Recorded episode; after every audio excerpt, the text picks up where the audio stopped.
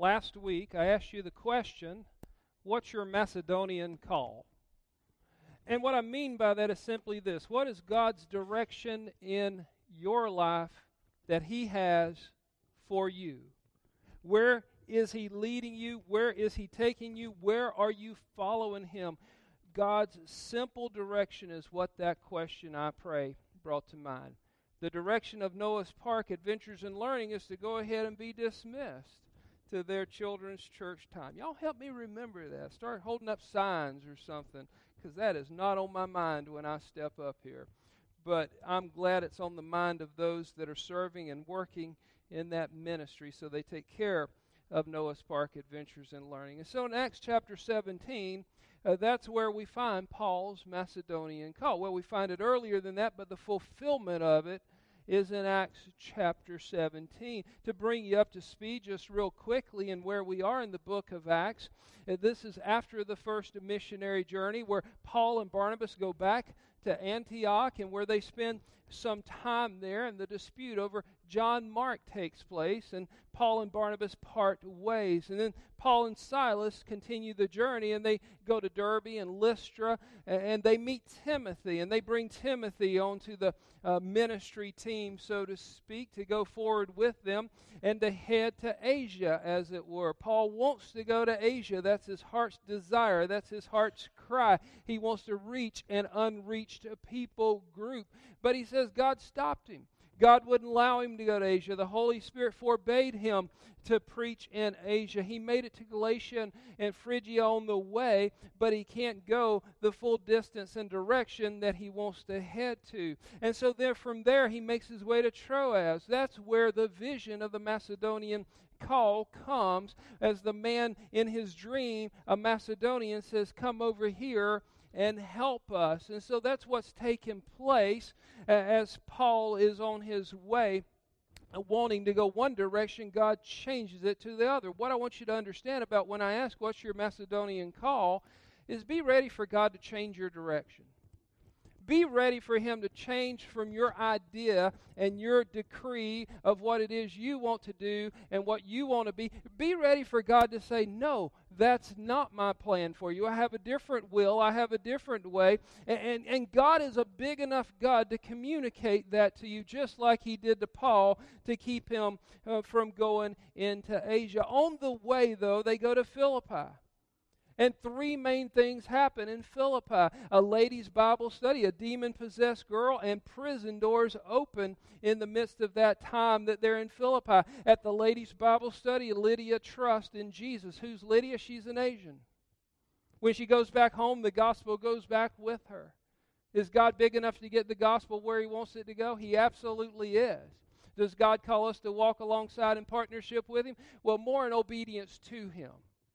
And that obedience to Him is simply realizing what God's will and way is. And God's will and way is to go into all the earth proclaiming the gospel, teaching it to all creatures. That's His will and way. And when we walk with Him in obedience to that, He gets the gospel where he desires it to go. And that's what happens with Lydia. She goes back after she trusts to her home at some point in time and takes the gospel with her there. The demon possessed girl. The second thing that happened, Paul was then illegally beaten and put in jail because of casting the demon out of that girl and, and, robbing, in their minds, the owners of that girl from their uh, prized possession, and that is money and wealth. And so he's cast into prison and, and illegally beaten beforehand. But the prison's door op- are opened, and the chains fall off of Paul, and, and the jailer is saved. When you're walking with God, be ready for Him to change your direction. But when you're walking with God, be ready for Him to bring beauty out of chaos. Be ready for Him to redeem the problems that are in front of. Be ready for Him to break something to make something. And that's what He did in that jail. He broke the foundations of the jail. The walls uh, were shaken, the shackles were loosed, but a new soul was saved, he and his family. And so God will change your directions when and where He wants, and, and He can break something to make something. And, and, when, when God works in the midst of, of what He does, all we get to do is say, Wow, God, you are awesome. You are glorious. You are above my ways. Because Paul's ways wanted to go differently. They left Lydia's house from there and went to Thessalonica. Behold, they're in Macedonia now. That's where Thessalonica is located where the call called for him to go. And so Paul is right where God wants him to be. Would you agree with me that when he got the vision for the Macedonian call and he ends up finding his way to Thessalonica, which is in Macedonia, would you agree that he's right where God wants him to be? Have you ever been right where God wants you to be? I'm not necessarily talking about a spatial location, although it could be that. But I'm talking about you are walking in the will and the way of God, and you know you're hearing uh, the direction that God has for you through circumstances, uh, through brethren, but mostly, predominantly through His Word, the Holy Spirit's leadership as what God speaks to you. And, and you're walking in those ways, and you know, I am right where I'm supposed to be. My spirit sings within me, my soul extols God. Everything about my day is glory unto Him. Have you ever been there? You know what we think about all that? We think that when I'm right where God wants me to be, everything will be peace filled. And it will, but it doesn't mean there's not going to be any problems. It means, in spite of the problems, you're going to know the peace of God that passes understanding. It doesn't mean everything's going to be easy. But I tell you what, the more I come to know the presence of God, the more I come to know that the process of walking with God is really simple. Didn't say it was easy, but it's really uh, simple. We might think that serving the Lord should be easy, that there should be no conflict, that there should be no problems, that there should be no labor on our part, that God is going to accomplish everything. And, and, we often conflate peace with ease, and the two are, are not hand in hand with each other. And, and so, as we looked last week, and I asked you what was God's personal call and direction, and I said it begins with being faithful to what God has already revealed, and God's personal call and direction yields fruit. It may require some work on your part. It, it may require you to surrender and to yield and to follow the directions that God gives. Paul actually did that, and that's why he found himself in Macedonia, where the he was right where God's will uh, wanted him to be. There is a Macedonian call for each one of us. I'm careful not to prescribe to you what that will be for you, but I am careful to prescribe to you be listening to God. For it's in that that he speaks. The be still and know that I am God is still a prescription for us to follow. But that does not mean it's easy. But living the spiritual life, living the following walk is really rather simple. Here's Paul's simplicity of ministry. Did you say it, Lord?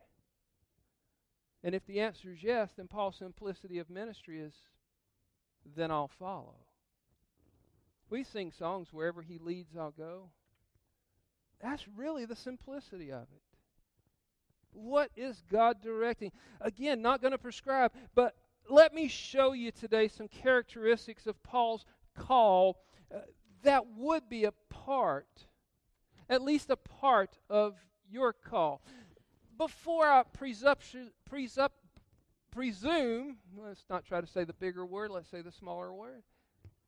Before I presume upon you that you want God's call, ask yourself that question do you really want it? Do, do you really want to follow what God leads and what God teaches? Because where your heart is, there your treasure will be also. And if your heart is in self, your treasure is not going to be in following God.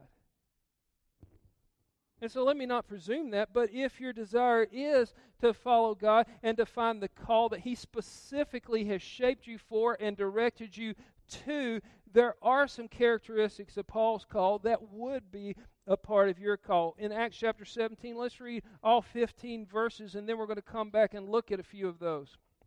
In chapter 17, verse 1.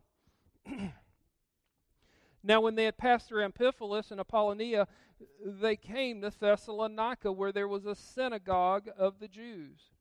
Then Paul, as his custom was, went into them and for three Sabbaths reasoned with them from the Scriptures, explaining and demonstrating uh, that the Christ had to suffer and rise again from the dead, and saying, This Jesus whom I preach to you is the Christ.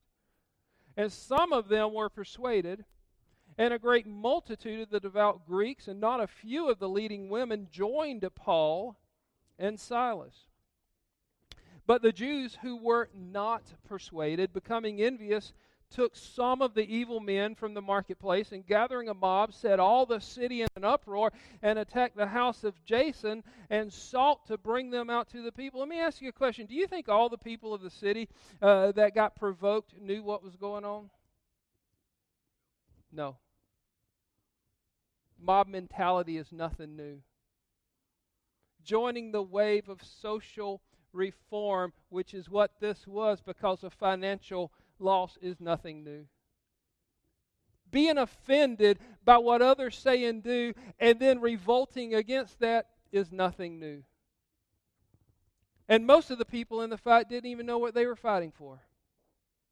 They simply followed the mob. It reminds me of the old Jerry Clower story where, where uh, Ma went and threw her boiled okra in the dish in the dog pan that was on the porch, and that boiled okra, that slick, slimy, slinky boiled okra, you know, that just you don't even have to chew; it just goes right down. Well, all the dogs came running on the porch to get them some of that boiled okra, and uh, the biggest hound dog out there, Highball, gets up onto the porch and sucks down the whole dog pan of boiled okra. Went down so fast he didn't even realize he ate it. He turned around, looked at the other dogs, and thought they done ate it. In Highball's anger, he jumped on the other dogs and started fighting. And all them dogs started fighting together, just biting and clawing and, and, and whimpering at each other. And only one dog in the whole pile knew what they were fighting for. Isn't that a sad commentary? I think that's where America is. I don't think most people know what they're fighting for. I think they get drug into the fringes of it. Next thing you know, they're staking their life on the fact that, well, offense and equality and social justice and all of these things is what I should be fighting for. Let me show you what you should be fighting for. When they did not find them, verse 6, they dragged Jason and some brethren to the rulers of the city, crying out, These who have turned the world upside down have come here too. Jason has harbored them, and these are all acting contrary to the decrees of Caesar. There's the, uh, there's the talking point that was put forward, and that's all that was. Is a talking point for political favor. They've acted contrary to the decrees of Caesar, saying there is another King Jesus. And they troubled the crowd and the ruler of the city, and they heard these things. So when they had taken security from Jason and the rest, they let them go. Then the brethren immediately sent Paul and Silas away by night to Berea. When they arrived, they went into the synagogue of the Jews. These were more fair minded than those in Thessalonica, in that they received the word with all readiness and searched the scriptures daily to find out whether these things were so. Therefore, many of them believed, and also not a few of the Greeks, prominent women as well as men. But when the Jews from Thessalonica learned that the word of God was preached by Paul at Berea, they came also there and stirred up the crowds. Did you see what the important thing really was? What ticked them off? It wasn't the talking point that they have a king other than Caesar. What ticked them off is the word of God was being preached. I don't care where you land politically, socially, I don't care where you land in many different areas of your life. My question is have you landed upon the truth of God that Jesus loves you? He sent his son to die for you so that you might be forgiven of all your sin. Because if you don't land upon that rock, that rock will land upon you. And my friends, eternity is a long time to be wrong. If you've never trusted in Jesus as your Lord and Savior, you're going to spend eternity separated from that offer of salvation and the fullness of that salvation. You're going to spend eternity separated from the grace of God that He now gives freely. And so the most important thing is where are you with God? And that's what the fight is all about. They want to stop Paul from preaching the gospel. Why is that? Just think about it for a second. Satan's job description is to kill, steal, and destroy in that job description, he will use every means and every method available to him to do just that. If he can turn people's mind through false religions, then he'll create pseudo dynamics over here that look a lot like faith issues, that look a lot like religious principles and practices that I want, don't want to do. And oh, by the way, he feeds our flesh in there because what do we realize? We realize that we're all sinners separated from the glory of God because of our will and because of our nature. We realize that. Every person says it in a different way, but we all know that we're sinners. What, how do we say it in culture? Nobody's perfect. Yeah, we're all sinners. And we know that there's got to be a payment for the penalty of our sin. We know that we have to do something to say, I'm sorry but I'm sorry just doesn't cut it because it doesn't remove the action and it doesn't remove the consequence. And so I'm sorry just does not really absolve us or forgive us of all of our sin. And, and so rather than doing that, we realize there's got to be something more that we do. And so we create these methods and, and, and rituals that we go through. And maybe in some faiths it's penance and you pay a price and you pay a premium in order to gain forgiveness of your sin. And, and in some faiths where the monks would go and, and, take themselves away from society. It was, you know, denying the flesh and making sure that I made myself pay for the not being perfect that I am. And, and in some faiths, it's just you check the box and come to church every Sunday. But in the real faith, in the true faith of the gospel, which is the most important thing, your penalty's been paid for in full by the shed blood of Jesus Christ, and there's nothing you can do to add to that.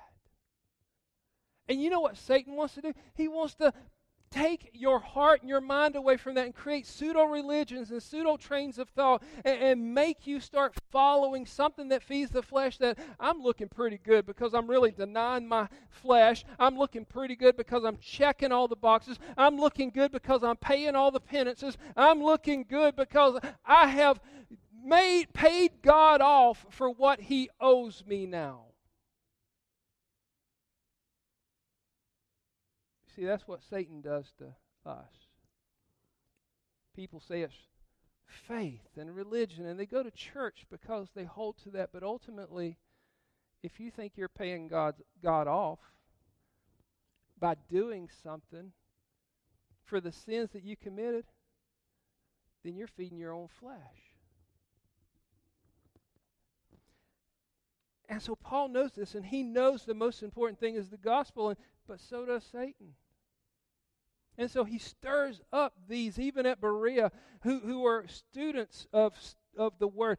In verse 14, they immediate, then immediately the brethren sent Paul away to go to the sea, but Silas and Timothy remained there. So those who conducted Paul brought him to Athens, and receiving a command of Silas for Silas and Timothy to come with him with all speed, they departed even the plans of Satan doesn't derail the work of God.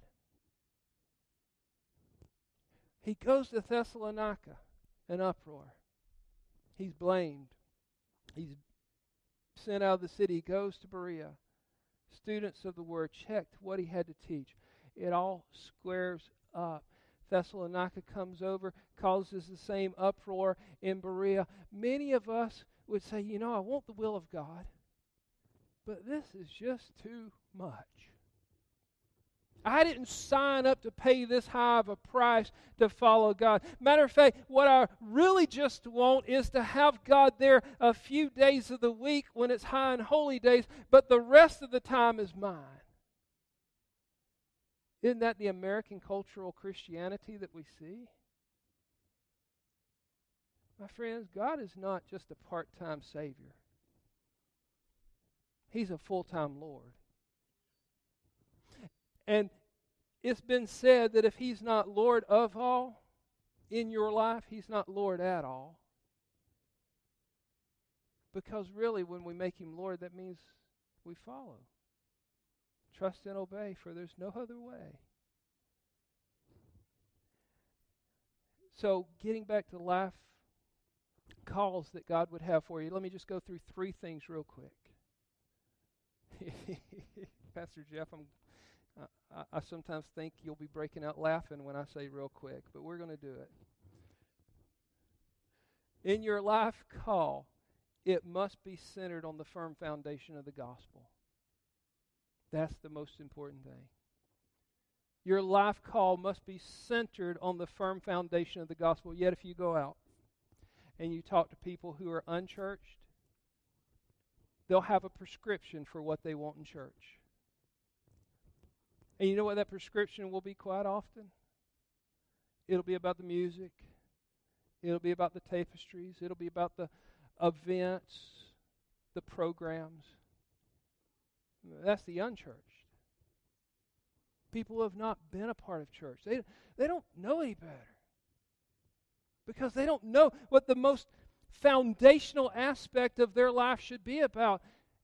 And to them, it's about relationship that they can find with others.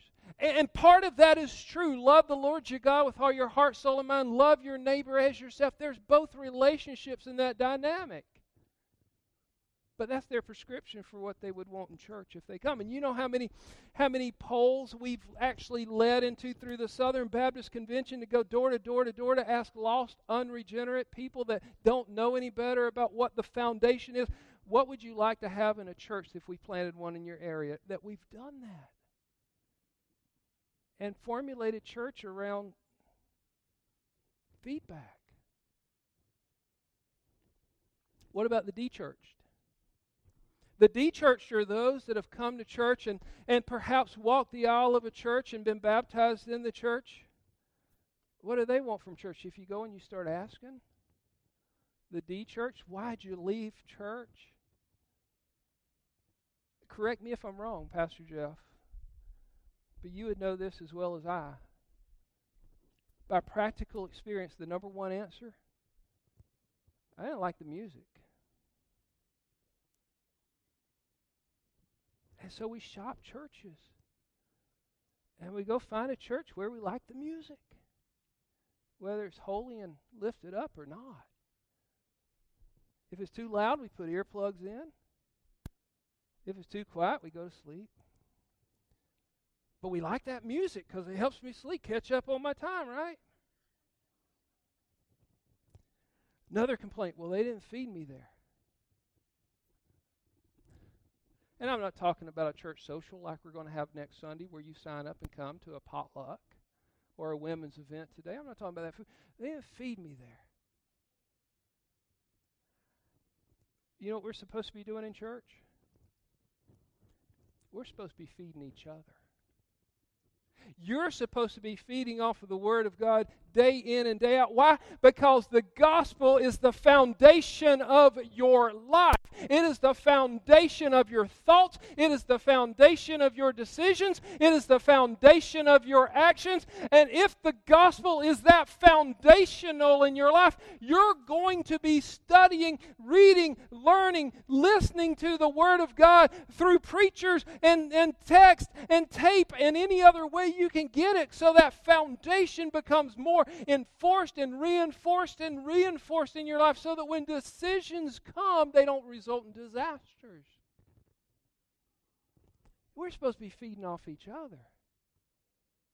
And if you're emaciated throughout the whole week and you come spiritually starving, into the church on Sunday and you think that the church is going to be able to satisfy every nutritional need that God has created you to have in that one hour service on a Sunday, and my friends, the problem is you really don't have the gospel as your foundation. Something else has taken its place, and that's what you've been feeding all week. Your life call must be centered on the firm foundation of the gospel. I said three things. I'm just going to leave it at this one. Some of you said, Praise the Lord, hallelujah, amen. But I want to show you that real quick. Don't laugh. Turn to 1 Thessalonians chapter 1.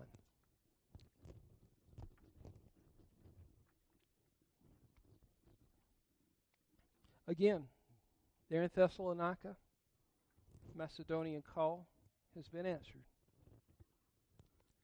Things aren't easy, oh, but they're simple. It's about the gospel.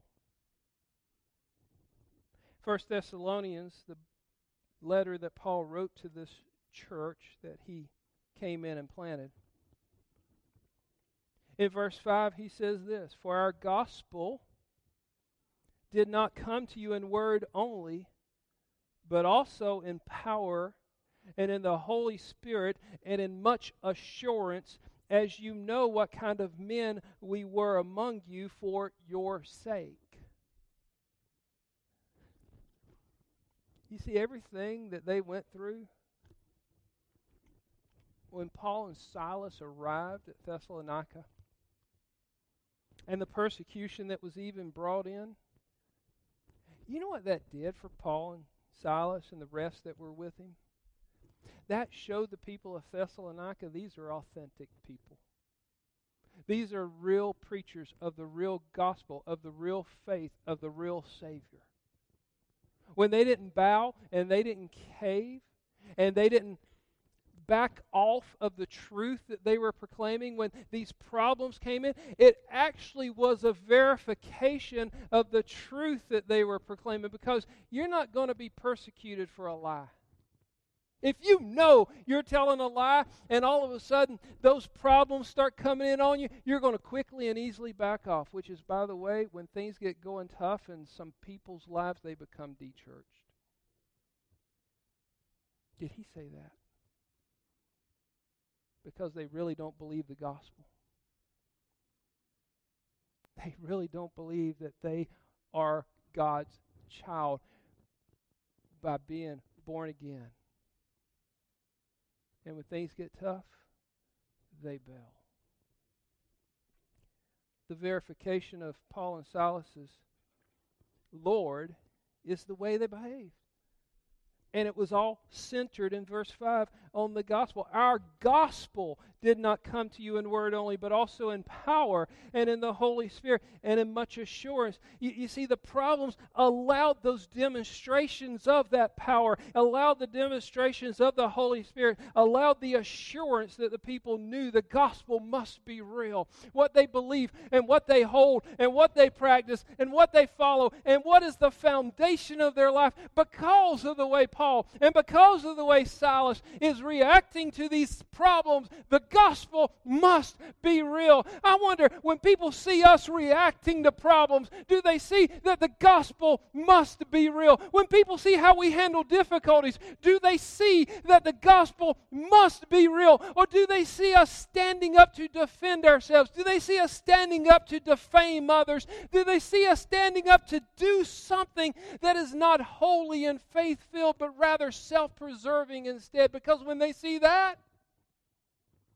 they think you're just like everybody else. And your foundation is you. We can either prove the gospel is real or not. By the way, we walk through these things. Turn to chapter 2. Look at verse 2. But even after we had suffered before and were spitefully treated at Philippi, as you know, we were bold in our God to speak to you the gospel of God in much conflict again. It didn't make them back down. Look at verse 4 of chapter 2. But as we have been approved by God to be entrusted with the gospel, even so we speak, and not as pleasing men, but God who tests our heart. Look at verse 8 so affectionately longing for you, we were well pleased to impart to you not only the gospel of God, but also our own lives, because you had become dear to us. Do you see the centrality and foundation of the gospel? Look at verse 9. For you remember, brethren, our labor and toil, for laboring night and day, that we might not be a burden to any of you. We preach to you the gospel of God. Look at chapter 3, verse 2. And we sent Timothy, our brother and minister of God, and our fellow laborer in the gospel of Christ to establish you and to encourage you concerning the faith. Is your life centered on the firm foundation of the gospel? Or is that just an additional decoration in your life? Because if your life is centered on the firm foundation of the gospel, and that is to you the greatest thing that God has ever given the fact that He would send His Son to die in your place. If that's not the greatest aspect of your life, then what do you really believe? I've said it before knowing that Jesus died for my sins, that he paid a debt that he didn't know, so that I might share in grace that I didn't deserve. It was the most powerful change that's ever come. When you're born again, you're recreated, a new creation. And that should be a powerful change. If there's never been a powerful change like that in your life, then, my friends, the gospel hasn't hit you what I've said before is if I step out in the middle of Babcock and get hit by a semi, I'll be changed. And if the gospel's hit you, it's more powerful than a semi. You'll be changed. But the point is not, not that you're changed for a day or two. The point is that God keeps changing you and keeps changing you and keeps changing you. And the foundation of the gospel becomes more and more and more in your life over time. And everything revolves around He saved me, He saved me, He saved me. And you know what? When you walk through problems with that, it authenticates it. That's all I want to share today. And that's all I want to share because I think we have some decisions that we have to make. If we replace our gospel centrality, if we replace the foundation of the gospel in our life with something else, what are we going to replace it with? If it's fun and frivolity, is that going to stand the test of eternity? What are we going to replace it with? If it's preferences and positions and politics, is, is that going to stand the test of eternity? What would you replace the gospel of Jesus Christ with as the foundation of your life? Because that's a real decision that we make every day if we're not centered on the gospel. I pray you are. And I pray that it orders the steps and the foundations of the gospel is what you're leaning on for the call of God in your life to do the fruit bearing Macedonian call that He has for you because when that's the case, it will happen. Father, we love you. We thank you for the fact that it's